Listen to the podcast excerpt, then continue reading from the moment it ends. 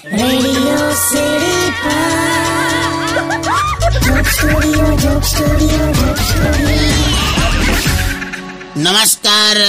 welcome back Radio City joke studio પર મેં કિશોર કાકા બોલું છું, પણ સાચું કહી દઉં તમને બહુ ગરમી લાગે છે યાર.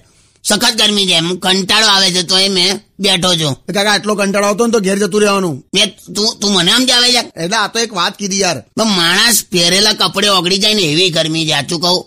જે હોય તે પણ પાણીની બચત કરજો બધા. એ વાત બરાબર છે પણ તું કંઈક જુદું જ કરે છે. ગઈકાલે ચાના કપમાં પાણી આપ્યું મને અને એવું કે કે નહીં ધોઈ પરવારી ના આવો બહાર. કરવી પડે બચત.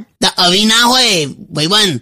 ગરમી લાગે છે એક તો મગજ હેડ તું ચાલ હવે ઘેર ચાલ. ના ના ના. આજે છે ને તમારે મારા બેડરૂમમાં નવું નક્કોર તૈયાર થવા માટે ડ્રેસિંગ ટેબલ ખરીદીને લાવવાનું છે. મસ્ત મરીસા વાળું અને બે ડ્રોવર હોવા જોઈએ. સારું તો પછી અહીંયા બે રહે હા? મેં નીકળું. એટલે પણ અપાઈ દો ને યાર કાકા. લા તારી અમે હોશિયારી મારે છે. બાકી અત્યાર સુધી છે ને સ્ટીલની થાળી ઊંધી કરીને માથું ઓળતી હતી. અત્યારે ખોટી ટણી કરે છે ગરમીમાં. તો ગરમી લાગે છે ને યાર.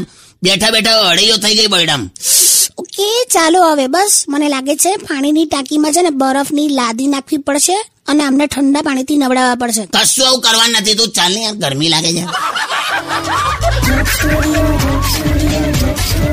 Radio